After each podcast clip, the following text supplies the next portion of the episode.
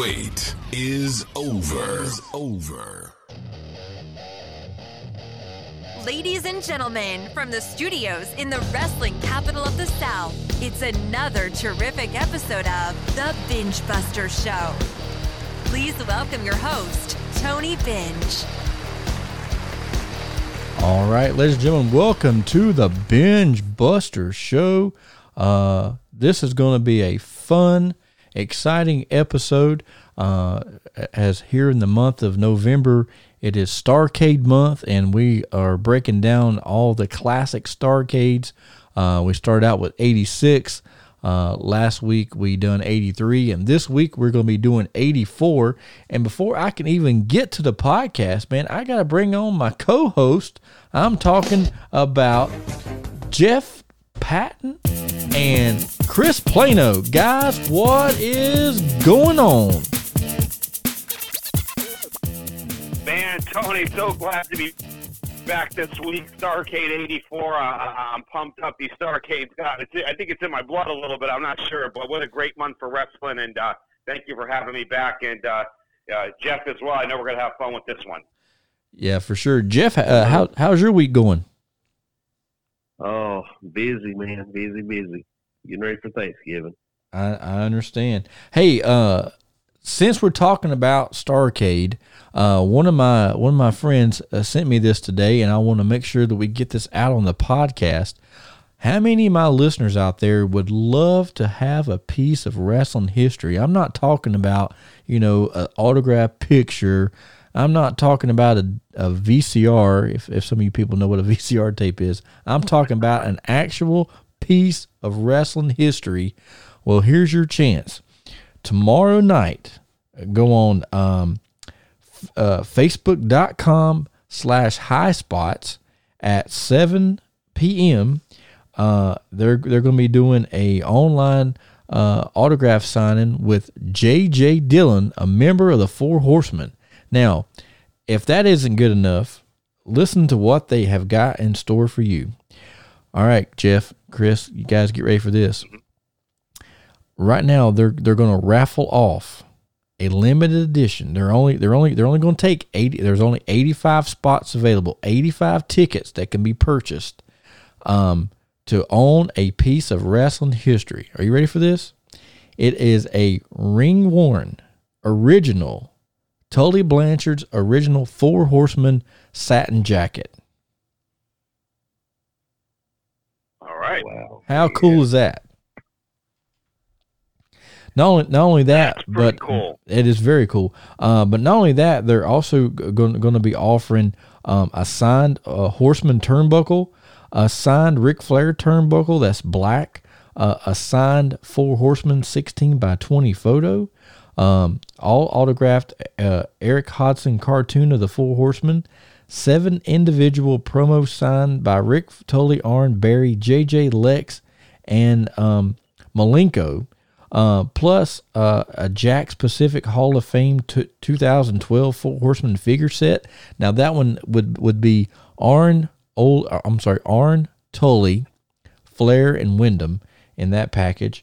Um, 11 by 17 photo uh, of Ric Flair and a signed replica NWA World Heavyweight title by Ric Flair. Uh, man, all of this stuff, uh, and also a chance to to to win Tully Blanchard's ring worn uh, Four Horseman jacket. Man, this is this is this is something else right here, uh, and that's available tomorrow. Uh, like I said, it starts at 7 p.m. Uh, it's a virtual gimmick table with J.J. Dillon, uh, brought to you by our friends over at highspots.com. So make sure that you go over there tomorrow night, 7 p.m. Uh, watch JJ Dillon uh, at the gimmick table. Uh, all that's tomorrow night. Now, tomorrow is another special day, guys, and I, I got to put this out there. Uh, it this day I think is going to be more important than JJ's gimmick table. Okay, uh, tomorrow my little man William turns six years old. It's his birthday, so I'm excited to, celebrate his birthday, man. And uh, man, I, how I, I can't even express how much that little dude's changed my life just in six years. Um, never would have thought at at 40 years old I'd be you know having a having another child, but here he is, man, and he's keeping me young.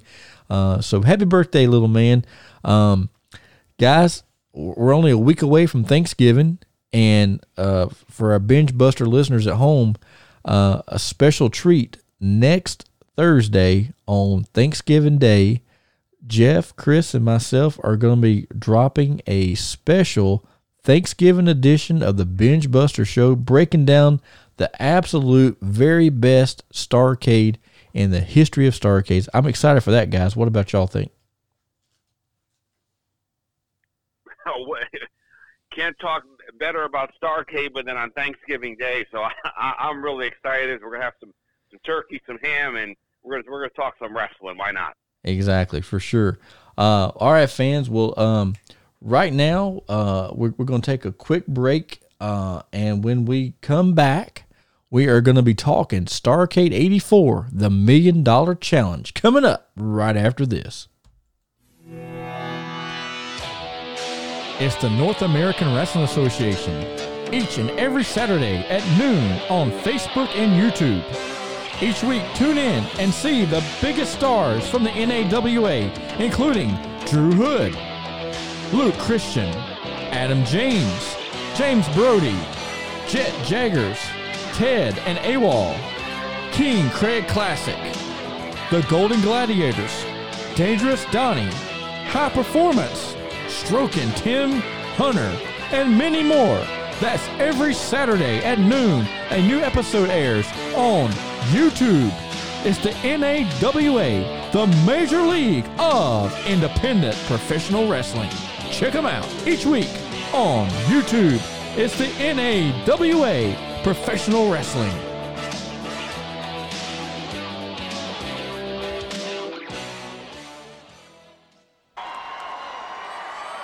Live from the Greensboro Coliseum, it's the premier wrestling event of the decade. Ladies and gentlemen, Starrcade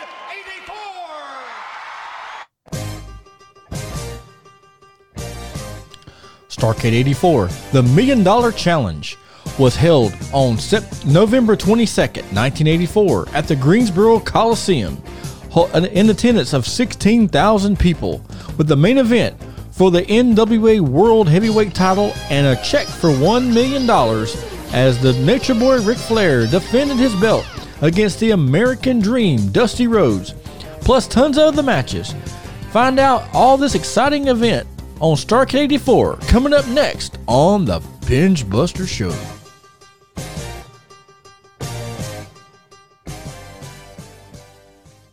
All right, fans, we are back on the Bengebuster Show. Jeff, Chris, when you heard Tom Miller say "Welcome to Starkey," does that not give you goosebumps?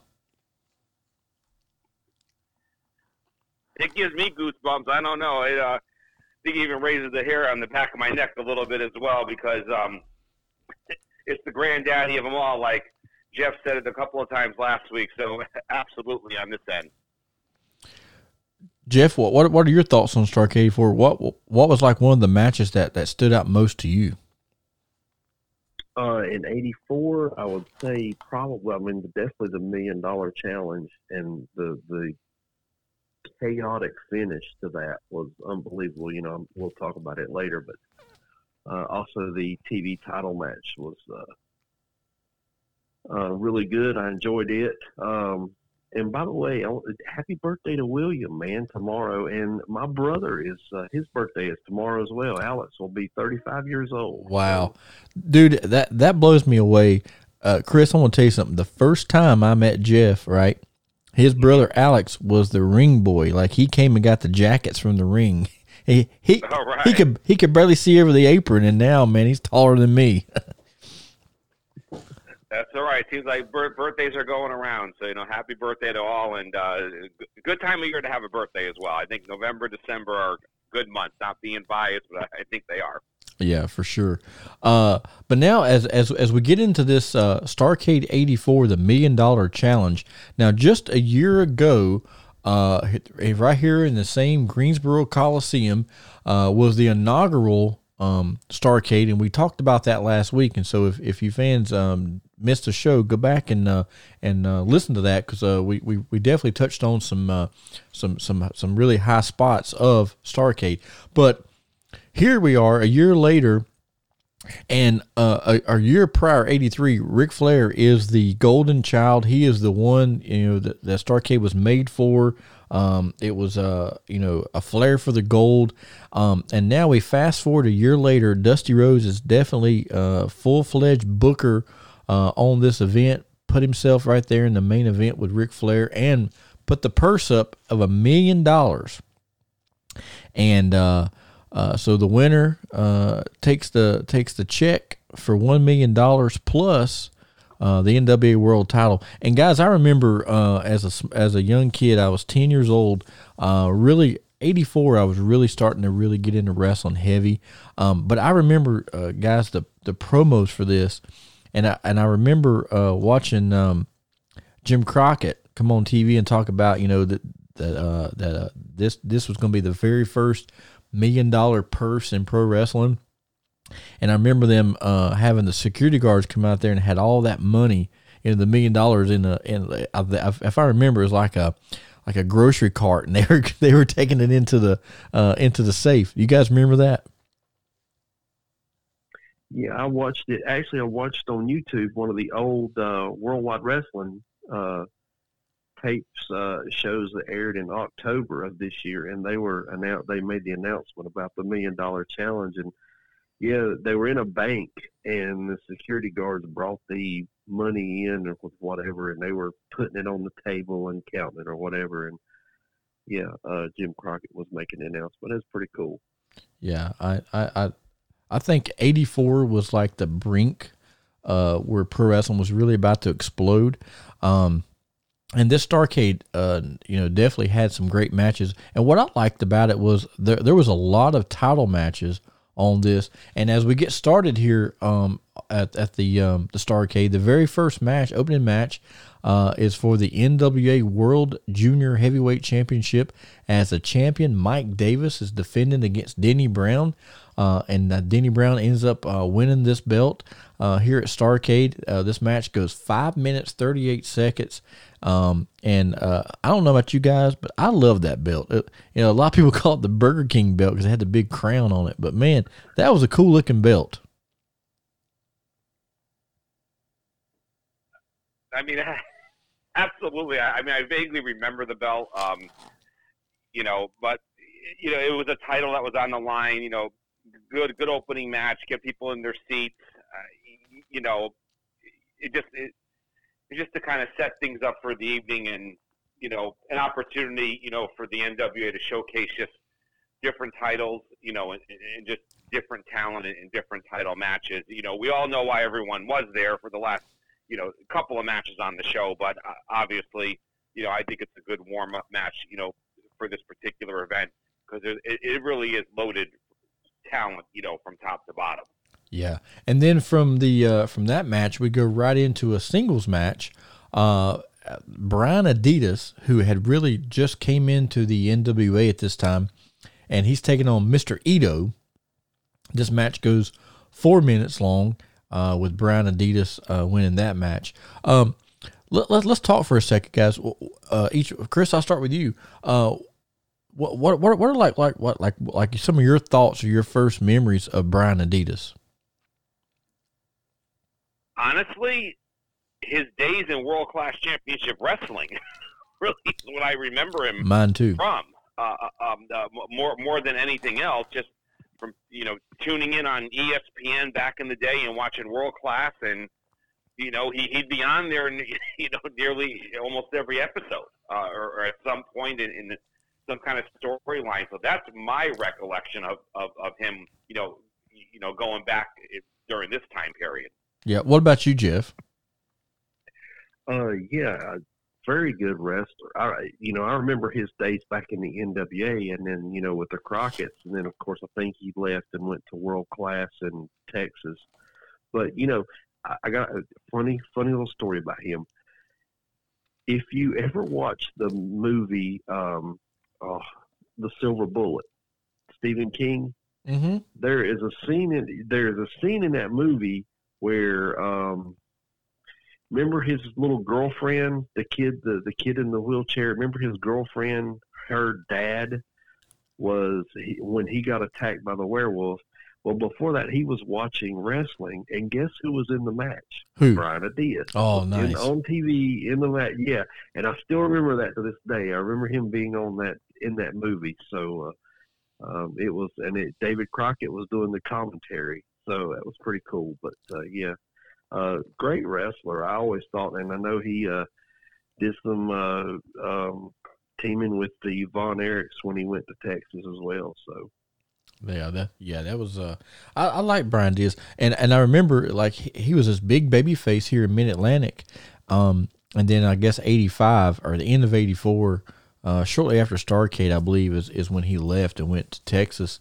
And he, they brought him in as the friend uh, friends of the Von Erichs and he ended up turning on the Von Erichs and, and, and become a pretty good heel there if I remember right.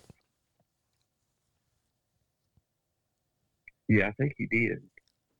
Now mo- Oh yeah, no, absolutely he did. Yes, I mean Mhm. that that's really what I kind of remembered him from. You know, is, is, is being a heel. Yeah, I always liked his ring jacket. I don't know why, but his ring jacket was so cool. That blue and gray, I enjoyed it. Um, now moving on to our next match, we've got um, Jesse Barr, uh, who is the NWA Florida Heavyweight Champion, and he is um, taking on Mike Graham, and of course Jesse Barr. Uh, this match goes 11 minutes 43 seconds with Jesse Barr retaining the title. Um, here, here here's two guys that that um, you know we di- we don't hear much about anymore, but they but they both were were very good talents. Uh, as a matter of fact, Jesse Barr went on to become uh, Jimmy Jack Funk, right? Um, and um, and and Mike Graham was a, was a you know uh, he, he worked behind the scenes in WCW. Uh, you know, a great match. Uh, two two great legends from Florida. Um, what what what are, what are you guys' thoughts on on these these two competitors? Um, I, I, I mean, I mean, for me, you know, just you know, you know, looking at the NWA Florida Heavyweight, you know, Championship and putting it on this particular card, you know, as an homage, you, you know, to Florida. You know, Mike Graham, I mean, the legendary Graham family, Mike in itself, and you know, I do remember, you know, Jesse in the WWF actually, um, you know, as um, Jimmy Jack Funk. I do remember that. So, I mean, to me, I think it's just great. Uh, again, just another title on the show. Again, to just keep that intrigue with the fans as as well. The, the, the chance of a, of, of a title change, you know, in, in nearly almost all these matches at some point have, have some kind of title on the line. Yeah, that Yeah, I like the fact that they, they sorry Tony, but yeah, I like the fact that they, you know, at the Starcades, especially the first two, they brought in guys from different territories. You know, they brought in Carlos Colon and Abdul Abdullah the Butcher in '83. You know, from Puerto Rico, and then here you've got you know the the Florida guys coming up from Florida to be a part of Starrcade. That was pretty neat. Yeah, now now this next match, guys, is something else. it's elimination match. It goes five minutes twenty six seconds. We got the assassin number one and Buzz Tyler uh, taking on the Zambuie Express, uh, Elijah Akeem and Kareem Muhammad with their manager Paul Jones. Now, I'm trying to remember. Uh, I I believe right right before this, uh, you know, the assassin number one is is a baby face, and and shortly after this, um, I- I'm sorry, maybe maybe earlier, like a few months before this. Uh, yeah, definitely was a few months before. I'm sorry, I'm getting my my years confused, but um, the assassin, you know, was was in the Paul Jones army. Um, and he and assassin number two, which was actually um, Hercules Hernandez, they end up cutting the beard of Jimmy Valiant and put him in, you know, that deep depression, and, and he came back and uh, and ended up taking the masks of the assassin. And and and we, you know, we we- we've actually touched about on that on other podcasts, but um, but this match, elimination match, the Zambuie Express, I remember they were two huge guys. Yeah. Go ahead, Jeff. Yeah, yeah, they were. And um, real quick, I think um, Kareem Muhammad used to be bad, bad Leroy Brown. If I'm not mistaken, that was he was the one. I that believe you're right, the Jeff. Leroy Brown. Yeah, had the construction hat, and I think he was actually Mid Atlantic champion for a little while as well. Yeah, an awfully quick match for a tag team elimination match, but uh, as I read some of the rave reviews, it wasn't one of the top No, it was matches on the definitely show. a throwaway for sure. Now, yeah, it, it was in there, and uh, um, you know they were. Let's just say they were on the show. Yeah. Now the the next match, I'm uh, I I definitely enjoyed it. It was a hard hitting match. Uh, it was for the NWA Brass Knuckles Championship. Uh, as the champion, Black Bart with his manager James J. Dillon, uh, taking on the Raging Bull Manny Fernandez. Uh, this match was bloody. Uh, you know, uh, the guys hit hard. Um, I remember I talked to Black Bart uh, about this, and he said, "Man, he said, he said, me and Bull went out there and we decided, hey, we're on this big show, we uh, got to give them something to talk about." And he said, and uh, he said, our, you know, Manny worked stiff anyway. He said, so uh, this was like, you know, um, heaven to him. Oh yeah, no, absolutely. Gonna test. I mean, this is you know, somewhat typical of a Manny match. I mean, you know, brass knuckles championship. I mean, you know, he knows it's a pay. I, show me a pay per view where Manny Fernandez has not bled. Right, I mean, you're right, You know, exactly. so, if you really think about it, so I mean, you know what you're going to get, and I mean, it's um, but again, another another title match. You, you know, of you know, just for the fans and and and for those that like that kind of match, you know what you're going to get here. It's there's going to be no there's going to be no scientific match here. It's just going to be a brawl. Now, uh, if And I'm now now yeah, of course. Yeah, Mhm. like a month and a half before this, uh, Manny Fernandez and uh, Dusty Rhodes and end up winning the World Tag Team titles as well.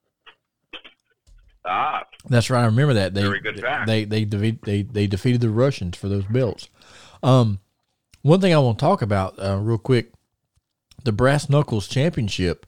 Uh, that was kind of pre-hardcore. Uh, I guess what you see today. Um, but the Brass Knuckles Championship. I mean, it th- th- those matches were always bloody. absolutely. I mean, it's uh, really what it was all about. I mean, it was, you know, it was kind of almost like anything goes, you know, and it's inserted right in the middle of the card, you know, pretty much, and you know, you you pretty much know what you're going to get, you know, straightforward. Um, you know, but really after this match, I mean, you've got probably a lot of the matches that were promoted heavily, you know, for the program to the fans leading up to it. Yeah, for sure. I mean, it was uh, it was, a great great match. Uh, I I've I've always enjoyed watching the Raging Bull. I I tell you a funny story, Chris. You're gonna love this. Uh, one time I'm I'm in the ring working with Jeff, and I end up I told him I said I'm I'm gonna do the flying burrito, and you, Jeff, you remember this? I know you do. I start doing doing the Raging Bull run, and I hit Jeff with the flying burrito. His brother Tony is commentating, and after I hit him with the flying burrito, I, I did the the, uh, the bull horns, and his brother on commentary is cracking up so much he couldn't even talk. You remember that, Jeff?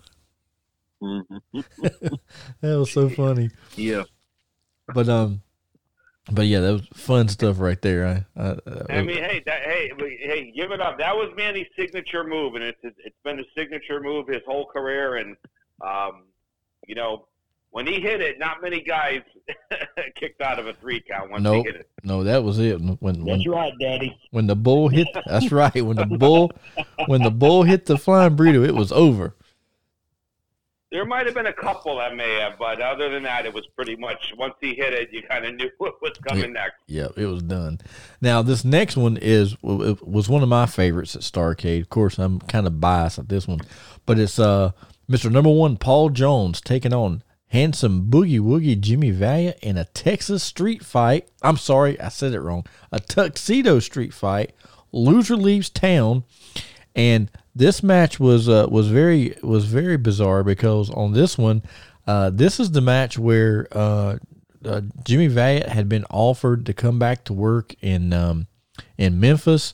Uh, Jerry Lawler and um, Jerry Jarrett had uh, bought Jimmy a house, and Boogie is going to lose to Paul Jones, and he's going to leave Crockett territory, go back to, to Texas or to Tennessee for a little bit.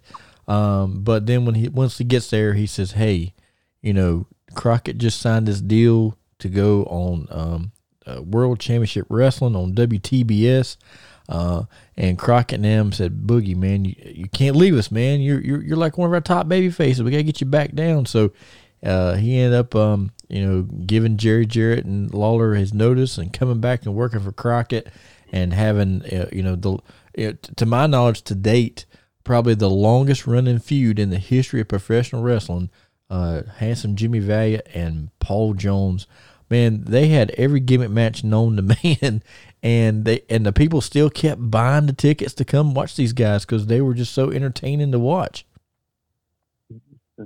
I the funny part about this match is I remember um, Boogie had actually ripped off Jones's clothes, and he's standing there. Our, the, the funniest part of this match, I remember Jones is like, and he's got a pair of wrestling trunks on underneath the tuxedo, and he's like in the corner acting like he's trying to hide himself because he's supposedly in underwear, and it was hilarious. I mm-hmm. just the way that uh, Paul Jones was in that corner. the other thing I liked was uh, to, mm-hmm. the other thing Jeff about that about that part was funny was um, Paul Jones is out there in a tuxedo, and he's like he's like dressed to the nines. He's even got the the carnation on his lapel, and Boogie ends up taking pulling a rope out of his pocket. He ties Paul Jones to the top rope. Jones is acting like acting like he's choking. Boogie Boogie gives him a few punches, and guys, the thing when I went back that night and watched this, the thing that I remember the most was I don't know how it was in Charlotte because I never really went to Charlotte, but I know Greensboro. Uh, when in Greensboro Coliseum, the fans were so hot, guys. Whenever the wrestlers would, would, would throw a punch, everybody in the Coliseum would go boom, boom, you know, and uh, and here's Boogie, man, throwing his punches into Paul Jones, and the whole, you know, 16,000 people there in Greensboro are yelling, boom, boom. And it gave me goosebumps because I can, man, I, I lived that. I was there. I got to experience that. And, man, it, it was amazing hearing hearing how the fans would feed uh, when those wrestlers would, you know, would, would throw punches. It was, it was, it was amazing. That's what it was all about back then. I mean, that's, I mean, you know, that's what drew them in. it made it believable even more than than, than a storyline. Yeah, it was it was great, man. Anyway, Boogie Boogie loses this one. He he leaves and uh, and the world's sad, but uh, but he comes back and makes a great comeback, and uh, we're off. You know, two more years of feuding with Paul Jones, and uh, it's just good stuff, man. Um, now our next match is for the NWA Mid Atlantic Heavyweight Title. Uh, back during this time, this this this belt meant something. It was kind of like their you it was uh, you know the U.S. title uh, become pretty famous, but uh, in these days, the Mid Atlantic Championship was it was a big deal. You know, if, if you was Mid Atlantic champion, um, and during this Starrcade, Cowboy Ron Bass with J.J. Dillon is the uh, champion, and he's defending uh, his belt against Dirty Dick Slater. Uh, this match goes nine minutes twelve seconds with uh, Ron Bass getting disqualified uh, and keeping his title. Um, what what what are you guys' thoughts about Dick Slater and Ron Bass? I mean, you know, Ron Bass was the big, you know, big cowboy. I mean, I, that's why I know him. And I mean, Dick Slater. I mean, we we've talked about him the last couple of weeks. Just the, you know, hard as nails in the ring. I mean, mm-hmm. there's really no other way to put it. And um, you know, you're going to get a clash in this one, but again, another title on the line, and and you know, great for the fans. I mean, for the fans that saw the amount of titles that were on the line at this particular show, it, it's it's kind of unheard of, but also a good thing at the same time. And uh, um, you know, and and homage, you know, to to the different you know NWA belts as well. Yeah, for sure. Um, and then uh, now now this next uh, this next match, guys, is is something else. Um, the Russians, Ivan and Nikita Koloff, they had just uh, kicked um, Don Kernodle out of their team, and um, and I guess uh, Don had had chosen Ole Anderson to be his partner, uh, but the Russians jump him. They they jumped Don Kernodle. They beat him up pretty bad, uh, and then this is this is when it, they they break kayfabe and say that Keith Larson uh, is Don Kernodle's brother, uh, who who's later later is known as Rocky Kernodle. But during this time, he uh, didn't want to uh, uh, be associated with his brother because his brother was joining the Russians and everything. So he was Keith Larson, and he was a a, a, a preliminary wrestler. You know, he was the uh, you know they, people used to call him jobbers. I don't like that name jobber, but um, but uh, but but that's what he was. Uh, he was he was a talent enhancement, and uh, but he comes out there and signs a contract uh, with Ole to take on the Russians, and Don Kernodle is furious that his brother he doesn't want his brother in there, but uh, Don's beat up pretty bad. His neck's hurt, his legs hurt. He's on crutches with a with a, a brace around his neck. He's no uh, no condition to compete. So his brother Keith goes in there and ends up, uh, you know, teaming with Ole Anderson to take on the Russians. Uh, this match goes 15 minutes 28 seconds with the uh, Russians uh, defeating Ole Anderson and Keith Larson. Um, Chris, I'll start with you. What what what are your thoughts on uh, on the on the Russian team, Ivan and Nikita? I mean, you got a young Nikita Koloff here, don't you? I Oh, very uh, young, yeah. I mean, uh, and and you know, his success in the NWA, you know, you know, speaks for itself. But I mean, what a team! I mean, you got a great. I mean, you got Ivan Koloff with all his experience, Ole in the ring, Keith Larson, Don Kernodle. It's it's an interesting match and a match that went over 15 minutes as well, and and they can go. I mean, Ivan and Ole can go 15 back in the day um, by themselves without the other two guys even being in there. Yeah. Um, so I, I- mean, you know, a, a good tag team match that no titles on the line. Um, you know, it looks like to me when I'm looking at the card, it's kind of setting up for the next three matches, which were probably the top three that were promoted on on the program. You know, so it worked. I, you know, overall, and you know, I, I guess whatever was going on, it, it worked at that particular time. Um, Keith Larson, not too familiar with there, but you know the other guys, Ivan and Nikita, uh, you know, great opportunity. And then, you know, the Russians were always a, a threat, no matter what. anyway, on on any card on any given night, so you know they're going to be there. Yeah, for sure. Jeff, uh, what what what are your memories of Ivan Nikita and Don Kernodle? Um, I think that Don Kernodle and Ivan Koloff were the World Tag Team Champions, and I think that uh, Don Kernodle ended up doing something.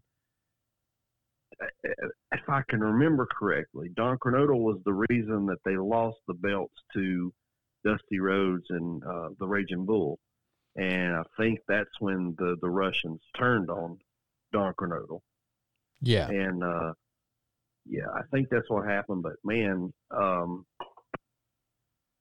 out of all the wrestlers I can remember back in the '80s, I think Nikita Koloff made the biggest improvement from when he started in you know the NWA when I first saw him. Uh, you know, until um, you know Crockett sold the company to Turner, because I mean, he, I mean, he was so green and I mean just so and you could tell Ivan Koloff worked hard and worked uh, you know worked on polishing um, Nikita. And I think that that was a good fit to put him with Ivan.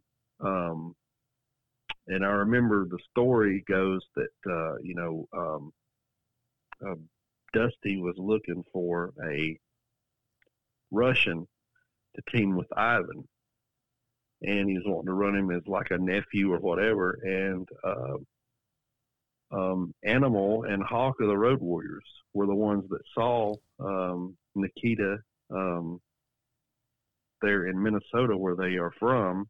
Uh, you know, I think they would know. Um, uh, Animal was friends with Nikita growing up. yeah. They they, and, they, they uh, went to school together. Matter of fact, uh, Nikita was was at um, Animal's wedding. He he was actually in Animal's wedding. There's there's pictures on Animal's Facebook of Nikita with hair uh, when they were really young. It's it's pretty funny. Yeah, and I think that's how yeah they found Nikita. Um, Dusty said, "Man, we need to find somebody with Ivan." And uh, Animal was the one that brought up, "Hey, you know, I, I got somebody that would be perfect." And uh, I know uh, I saw a shooter interview with Nikita, and he says uh, he wanted to play football, and you know he didn't want it. And then he's like, you know, he's like, well, I saw an opportunity to get into wrestling, so I did that instead. So um, definitely paid dividends for him. And um, yeah, Ole Anderson. I mean, yeah, here's a man that's been been in the business for a long, long time, and uh, um, and then he chose uh, Don Kernodle's brother to be his partner to get revenge on the Russians, and of course, it didn't really happen. I do remember there was one. Pearl Ivan took a beating in this match because I do remember there was wasn't there one spot where Kernodle hit Ivan with the uh, crutch Yeah. or something. Mhm. Uh, yeah, yeah, I remember that. Yeah, that, that that was good stuff. Um, now I'll tell you a funny Don Kernodle story. Um, back when I was in high school, I had this girlfriend. Of course, we know I had many girlfriends, but I had this one girlfriend, and um, her mother uh was uh she she worked at this place that that done embroidery, and she was the lady in charge of embroidering all of Don Kernodle's ring jackets and those USA headbands that he wore to the ring.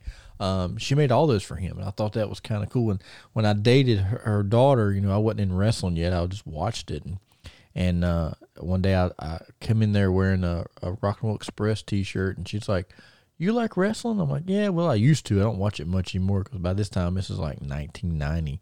And um, she's like, "Oh, I used to um, make clothes for wrestlers." I'm like, "What? Who?" And she's like, "Uh." I think he so proud of the Carolinas or proud of the USA. I said, Yeah, Don Kernodle. She goes, Yeah, that's him.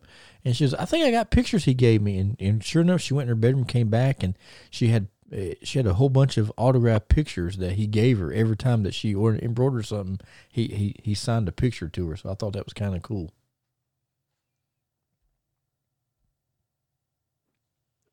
But now moving on to our um, our next match. Now this guys is is is a great match. This match goes 13 minutes 17 seconds, uh, and it's for the NWA World Television Title and ten thousand dollars.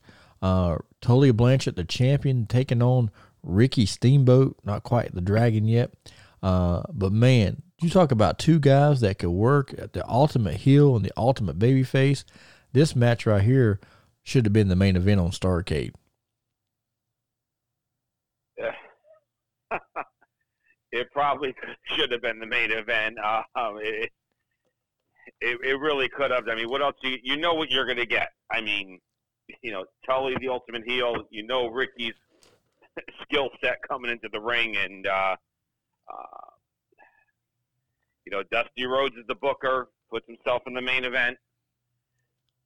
You know, but at the time, Flair was the man at this particular point. So you know, I kind of get it, but I mean, they could have won an hour in this match if they probably really wanted to. Yeah, for sure. Yeah, I yeah, mean- he, yeah, he, uh, yeah, Tully had injured uh, Steamboat's ribs uh, Uh-huh. beforehand. I think uh, Tully was with um, the Long Riders. He was in the little stable with J.J. Dillon was his manager, if I'm not mistaken. hmm And uh, and I remember uh, I love the finish of this match. I, I I don't know who came up with it, but I loved it. Meals and moments are better with Galbani. Yeah, it, it was it was good stuff. Um, and the fact that they that they went, um, you know, um, for, for for for such a long period of time, you know, and I mean the the the Tully well Tully was ultimate heel, and and and and Steamboat the ultimate babyface. I mean, it's a great team, You- it- a, a great combination together.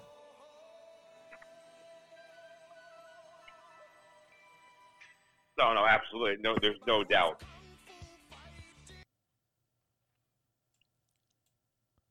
What was uh some some of your favorite parts of that feud, Jeff?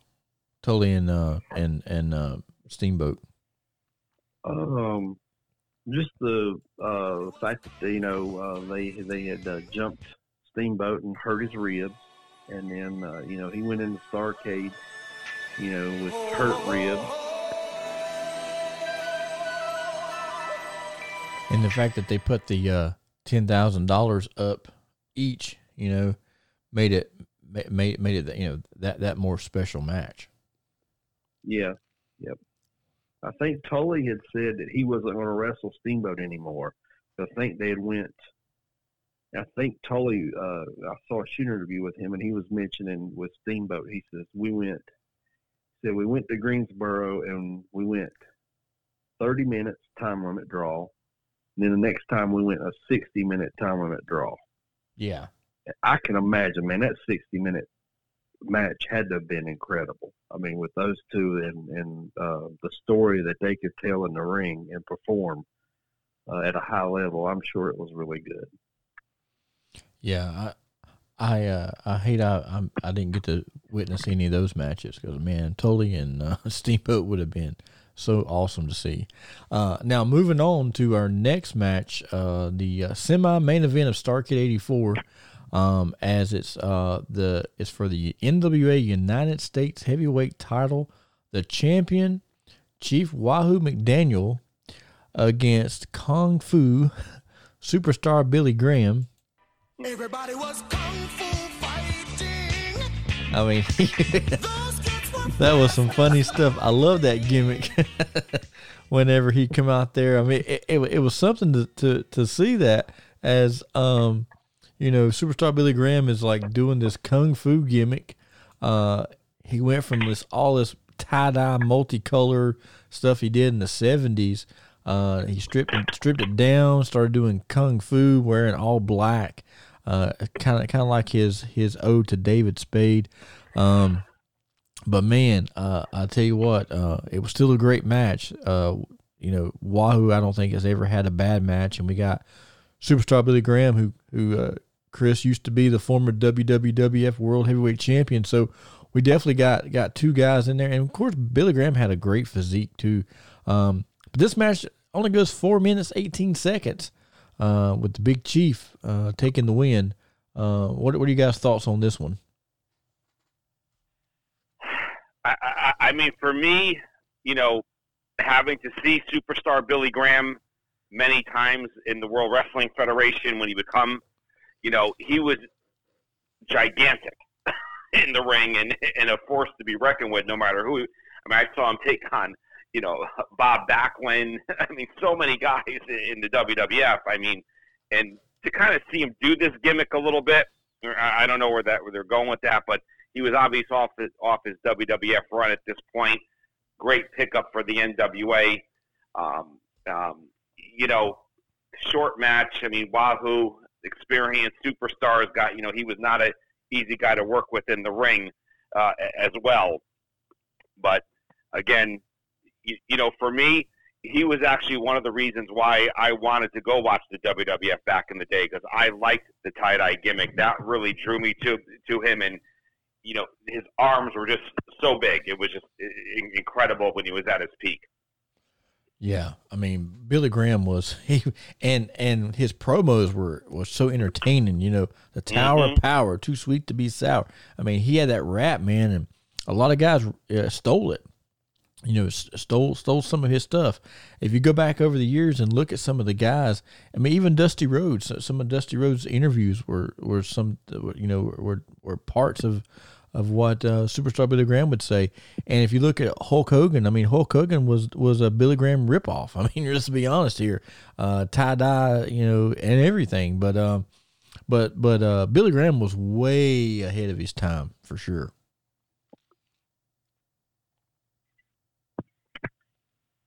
Oh yeah, yeah. no, a- absolutely. And boy, and what a tough spot on the on the the, the, the lineup. You know, coming off that Blanchard Steamboat match, these guys are probably like, "Wow, we, what are we going to do here?" Yeah, you know. And then and then you got the main event coming. I mean, we don't want to steal any thunder here, so I, I don't know.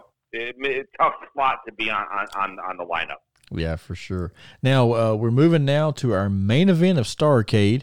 Uh, Nature Boy Ric Flair, the World Heavyweight Champion, defending against Dusty Rhodes uh, $1 million and the NWA World Championship belt with a special guest referee, Smoking Joe Frazier, big boxing legend.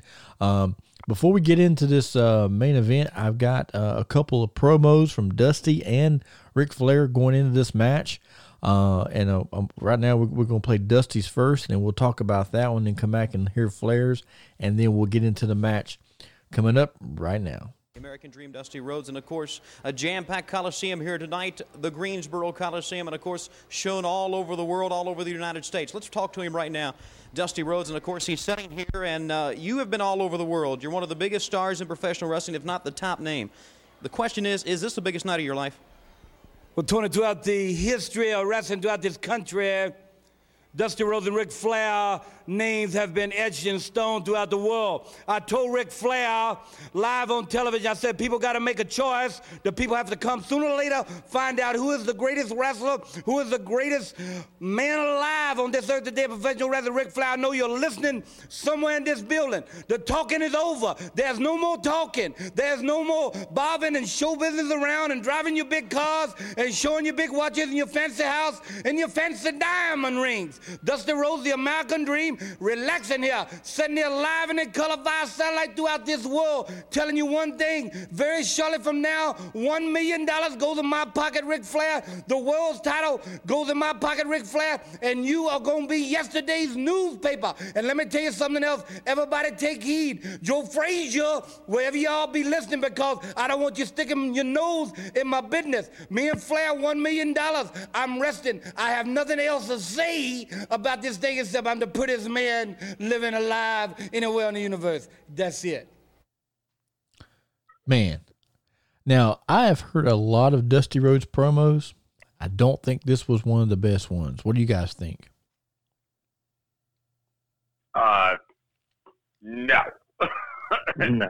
no, as far as from a descriptive standpoint, no. I mean, Dusty didn't sound like to me he was ready to come in and, and take the World Heavyweight Championship by any means. No, and almost almost made you think Dusty was a heel here. Yeah, it, it did. And, uh, you know, of course, he'll never do as good a promo as the Hard Times promo. I mean, Yeah, it that- never that- happened. that's his but, best uh, one for sure. yeah. But, uh, yeah, um, Dusty was just, uh, yeah, of course, he, he might be, he might have been a little, uh, might have drunk a little bit too much too. I mean, you never know knowing Dusty. Yeah, back in those days, man, you never you never know. Uh, now on the other side of the spectrum, on the other side of the Greensboro Coliseum, a young Tony Schiavone is talking to the NWA World Champion Ric Flair. Okay, thank you very much, Gordon Solie, and it's always a pleasure to be standing beside this man, the heavyweight champion of the world, Nature Boy Ric Flair. And it, it's hard to say that you could be any better than you were one year ago at this time when you won the title. However, you have to be because you wrestle the top competition every night of your life, uh, and you're still the world heavyweight champion. But tonight, it's not only for the title and a man you know very well, the American Dream Dusty Rhodes. It's for one million dollars.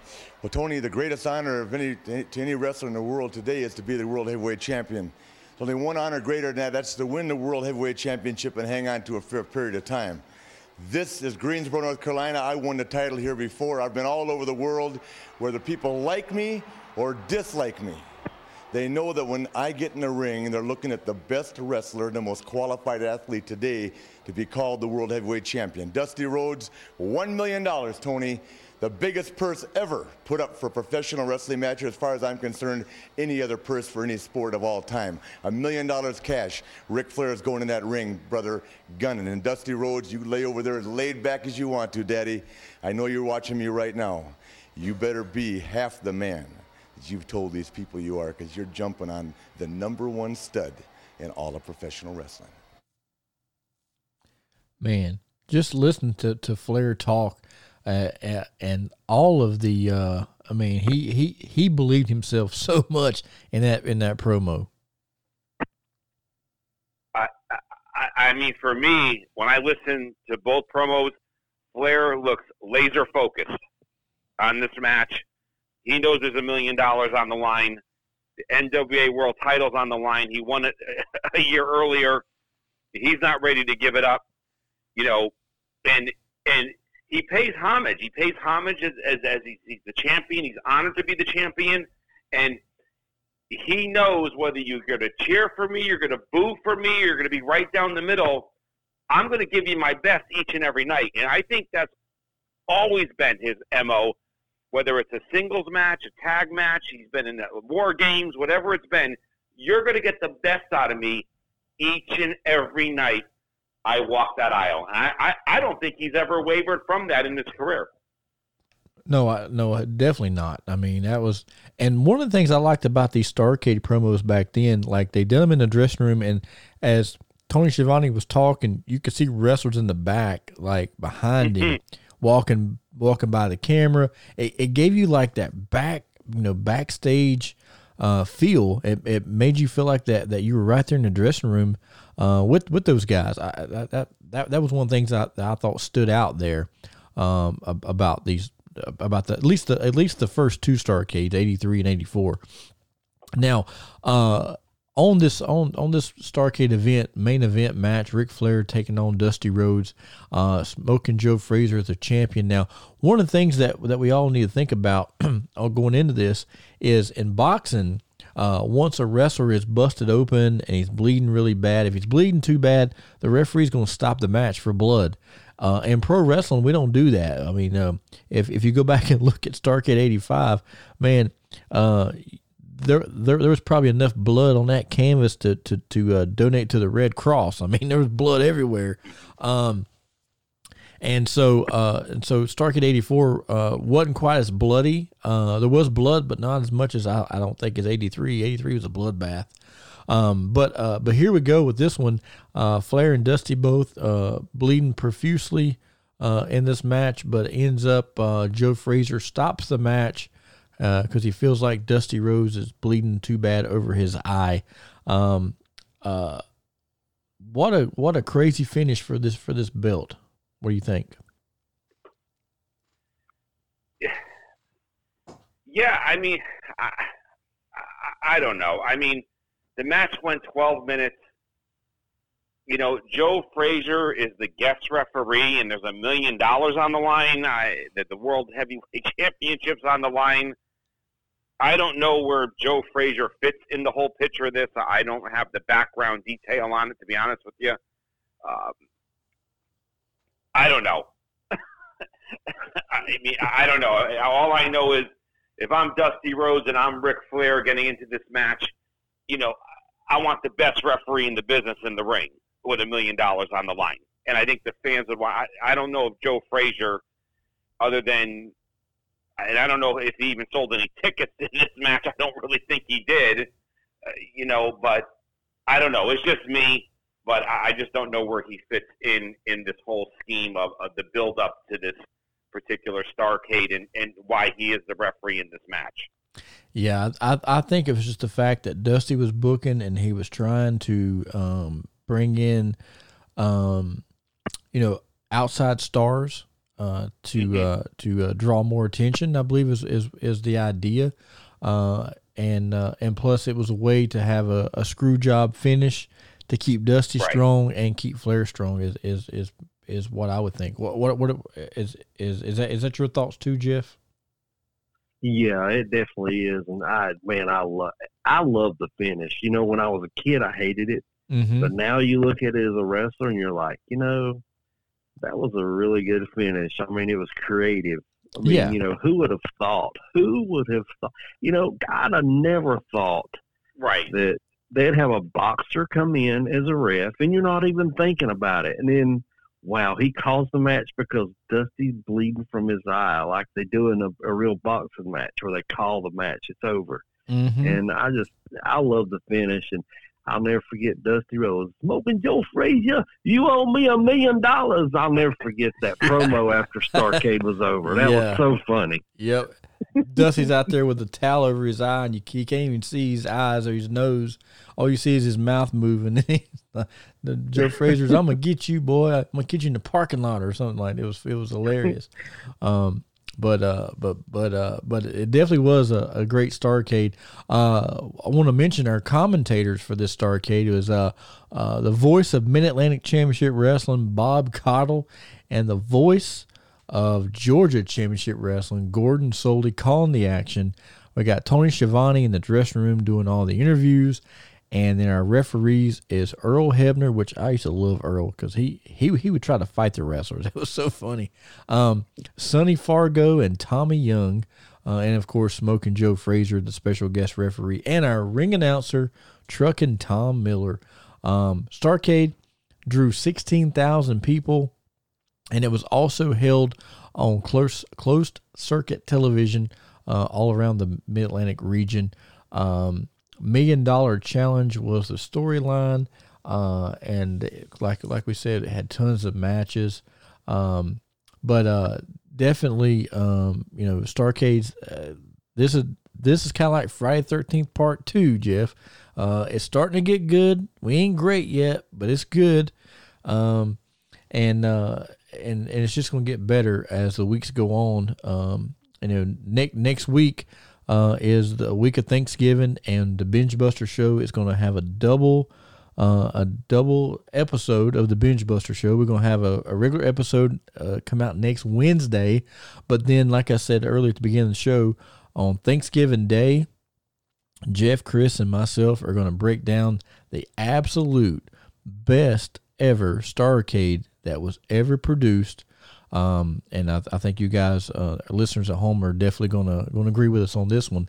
Uh, now, next week uh, on our Wednesday program, uh, we're going to be breaking down. Uh, we're we're going to kind of get out of the Mid Atlantic. Um, uh, years of Starrcade, and we're going to talk about Starrcade '93 that took place in Charlotte. I want to do that one just because it was in the Carolinas, because after 1986.